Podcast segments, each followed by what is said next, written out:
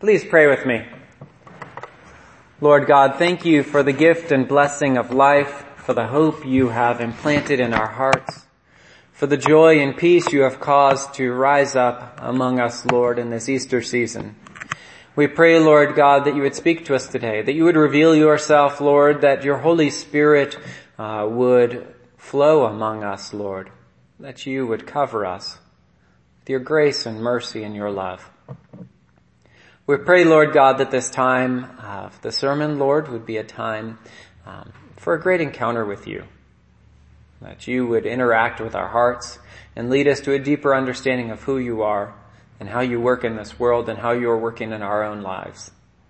And we pray, Lord God, that you would bless us with humility, grace, and wisdom. Lord, give me your words to speak to your people and give us all your word to proclaim to this world. And we pray this in Jesus' holy name. Amen. Please be seated. Morning. I brought with me this high-tech prop for today. It's very beautiful. Um, so imagine it's made out of pure gold. Okay? Pure gold. Right? That was kind of the challenge that uh, Archimedes faced uh, long, long time ago when the king came to him and said, Archimedes, I want you to figure out if this crown is made of pure gold or if the goldsmith has stuck some silver in there to save some money and so that he can reap bigger profits. Um, the challenge is, Archimedes, because it's a gift that's dedicated to the gods, you can't do anything to hurt it. Right? How would you solve that? What would you do? Right? What's that? You tell a lie, Danny. That is a wonderful, you know, and that is the point of my sermon today. That's, no, that's not the way it works, right? So Archimedes is wondering about this. He was a smart dude, right? He was the guy who came up with the idea of the, like, um, he said, give me a lever and a place to, what, prop it against or something and I will lift the world. Like, he's a smart guy. So what is he doing? Well, he comes up with a solution one night as he's stepping in the bathtub. Right? He gets in the bathtub and what does he see the water do when he gets in there? Rises and he thinks, huh, something's going on here. And so he comes to the king and says, I have a way to solve your problem. I have a way to figure this out. So he weighs the crown, so he knows exactly how much it weighs. And he gets an equal amount of pure gold, which he knows is completely pure. And he does, uh, first he puts the gold in a, a bowl of water, right, and sees how much water is displaced from the gold being in there. Then takes the gold out, puts the crown in the same bowl of water, and sees, lo and behold, it displaces more water, right? Because silver is less dense than gold, and so you need more, more volume of it to weigh the same amount. And so he dis- discerns through that, that in fact the crown is not pure gold. The king has been duped. Duped. Exactly. That's right. So, um, that's a pretty cool test, huh? Pretty cool test. There would have been an easier one, right? You just toss it in the fire, right? Melt it down. You'll find out what's inside that crown. But that would have not worked because it would have destroyed the vessel. No, it needed to be untouched. And that's why Archimedes came up with this water displacement plan to find out the volume of the crown. Now, the challenge still is before us today with trying to figure out what's inside of things, right? What's inside of I run into this every time I get a box of See's candies. right? What is inside the thing? I like it when they include the chart because otherwise I'm stuck with the, you know, the te- there's several tests, right? All of them end up doing what to the candy? They destroy it in some way, right? I mean, you can like bore a hole down through the bottom, hope nobody sees it. Just that's right. That's right. So there's many ways to figure out, but all of them involve destroying the candy in some way, right? With ourselves too. How do we figure out what's inside of us? How do we figure out what's inside of one another? How do we figure out what's in our hearts and in our minds? How do we discern that? Because despite all our modern testing methods, there's nothing we can do to see inside the human heart, to understand what's going on there. But God has a test.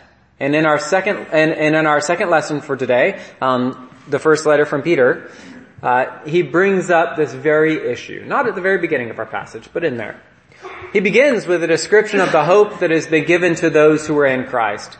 He says, by His great mercy, God the Father has given us a new birth into a living hope through the resurrection of Jesus Christ from the dead. This is the central message of Easter, the central message of the Christian faith. There is new life in Christ. His resurrection was not merely something that He did for Himself, but something that has been done for us and for all who would come to Him and receive Him. New life can be ours. And from this new life has come an inheritance that is imperishable, undefiled, and unfading, kept in heaven for you, who are being protected by the power of God through faith for a salvation ready to be revealed in the last time. Because of what Jesus Christ has done, if a person will receive the gift that God offers them, the result of that will be new birth and all the benefits of being an heir of God. All the benefits.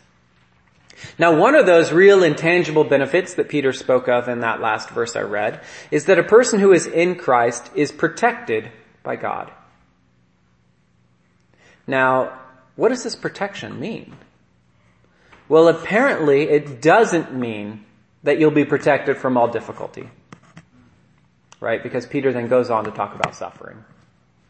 Right? And certainly if we look at Christ himself, was he protected from all suffering and difficulty in his life? No. No. It seems as though this protection has more to do with protection of your eternal state, that you will not be ripped from the hands of God, that all that are given to him will be brought to him, like no one will be snatched away. That seems to be the concept of protection. In the inheritance, we are, we are protected. We are children of God through Christ. But God does not apparently want to protect us from difficulty or struggle. Peter tells us, in this you rejoice, even if now for a little while you have had to suffer various trials. These trials could have been anything from just the standard difficulties of life to up to being martyred for your faith, killed for your faith. But in Christ, these trials, as opposed to in this world, where trials can seem, you know, just arbitrary and random, in Christ, these things, these trials, are not pointless. They are not purposeless suffering. Indeed, they do have a purpose. It says, so that the genuineness of your faith, being more precious than gold that though perishable is tested by fire, may be found to result in praise and glory and honor when Jesus Christ is revealed. The difficulties were present in the lives of Peter's audience for the purpose of purifying the faith that God had implanted inside of them. Now just as exercise strengthens the muscles that already exist, so too do trials strengthen the faith that God has placed inside of us. And God says that those trials are a good thing, are a good thing, because they cause a Christian to grow in their faith, and that growth will be revealed on the last day when Jesus comes back. This is good news, isn't it? Everyone was wanting to hear a good sermon about suffering today, right? the reality is, is that as much as all of us despise suffering, we're well acquainted with it. It's all around us. Surrounds us. We try to hide from it. We try to build walls against it. We try as much as we can to avoid suffering, but it's there. The hope in Christ is that it's not pointless. That suffering is a good thing. It is used for strengthening for redeeming, for building up. And God uses suffering to reveal what's inside of us and to purify it. Archimedes struggled to find a way to figure out what was inside of the crown that the king had commissioned. He came up with his dunking test and found that the guy was a huckster and that the crown was not indeed made of pure gold. Though ingenious, the test does not work in our lives. We can't get in the bathtub and see what we're made of, right? Can't get in the bathtub and see if we're growing in faith. to test our character and our ability to depend upon God, the Lord has given us difficulties and trials. And this might not be pleasant news, but it is good news. So where are you being challenged? Where are you being tested? Where do you feel pressure? If you have failed, take heart, for the Lord is merciful and quick to forgive. Repent and return to Him. And just like the Father welcoming home the prodigal son, the Lord will come running to us as we return to Him. That's one side. If you feel like you've fallen short in the test God has put before you, repent and return to Him. If on the other side you feel at ease, you feel like, no, there's no testing. I feel as though I'm drifting on a float in the Caribbean, you know, just pleasant and easy, a life of joy and never a discomfort in the world. This might in fact be the most challenging state at all. For how do we stay focused when there's nothing to focus on? How do we stay growing in our faith in God when it feels that things are all going so well? If you find yourself in this place, this place of ease and lack of concern in life, ask the Lord to strengthen and grow you even in a time of plenty and to not get complacent even though things all seem to be going well. In the midst of challenge or blessing, let's not weary of doing good works for these as well reveal what is in us.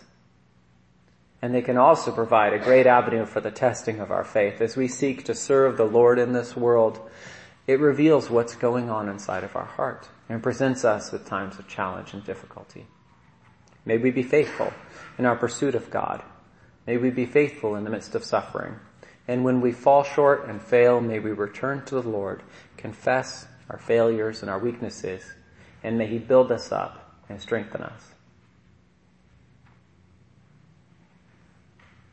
Let's pray. Lord God, thank you for the gift and blessing that you give us in suffering, Lord.